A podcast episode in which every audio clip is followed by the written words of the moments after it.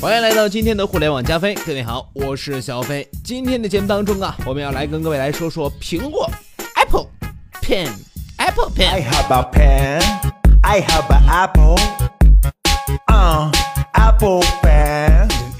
大家伙儿都知道哈，在库克接管乔布斯执掌的苹果之后，苹果的创新能力就出现了重大的滑坡了。那个能力简直就是一般到一定程度了。库克推出的新的苹果手表，在第一年销售就出现了七成的暴跌呀。在过去的几个年度当中，苹果几乎所有的硬件产品销量都是大幅的往下跌呀。其最重要的原因就是产品缺乏创新，根本就没有办法勾起消费者的购买欲望。新的和旧的几乎一样，你说我为什么要买新的呀？前一段苹果也是举办了另外一场的秋季新品发布会，发布的主要是笔记本电脑了。而据科技外媒 QC 来看呢，苹果一共花了八十二分钟的时间，就只是发布了一个新的机顶盒 APP，一款其他公司制造的显示器，以及同样名字的三款笔记本电脑。发布会的内容并没有看到苹果用户所期待的创新呐、而就在之前的九月份，苹果举办的新手机发布会，新的手机外观也跟过去两年间并没有什么大的区别呀。外媒指出，今天的苹果所谓的创新，就是为过去的电子产品推出不同尺寸的屏幕，以及一大堆的转接器呀，像什么 USB 转 U Touch 啊，像什么 USB 延长线呐、什么多媒体的转换接口啊，什么 USB-C 转 USB 的转换器等等等等吧。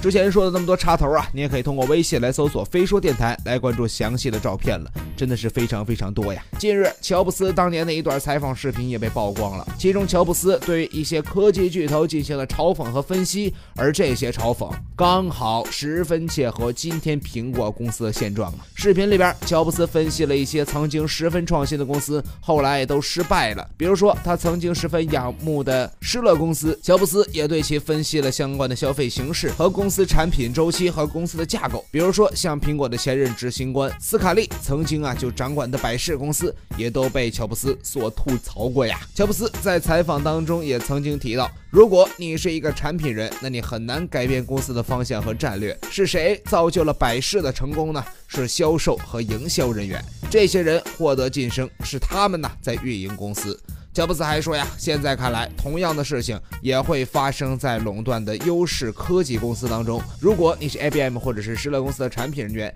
你呀可能会制造出更好的复印机以及更好的计算机，但是那又怎样呢？如果你获得了垄断性的市场份额，那么这家公司将会不再成功了。从严格意义上来说呀，无论是智能手机还是笔记本电脑以及其他的电子产品，苹果并未获得相关的垄断份额。不过，从一些配件和过高的价格来看，苹果针对消费者确实有巨大的市场影响力。但是另外一方面，苹果在创新方面陷入了乏力。苹果一些所谓的创新，只不过是苦苦的追上了其他的竞争对手，而苹果所拿出的市场营销的相关烂词儿啊，也已经是让一些批评者都感到乏味，都懒得吐槽了。乔布斯在一九九七年重返苹果之后，开发了 iMac、iPod、iPhone 和 iPad 等一些重要的产品，其中 iPhone 重新发明了智能手机，因为 iPhone 远远不是全球第一款智能手机，而是把这样的一个智能手机让更多人去使用，让更多人去了解。并且，乔布斯也是成功的把人类社会带入到了移动互联网的时代。这款产品那是真正做到了年轻乔布斯的一个小小梦想，就是改变世界呀。一些媒体和业内人士也指出啊，今天的库克管理下的苹果无力创新，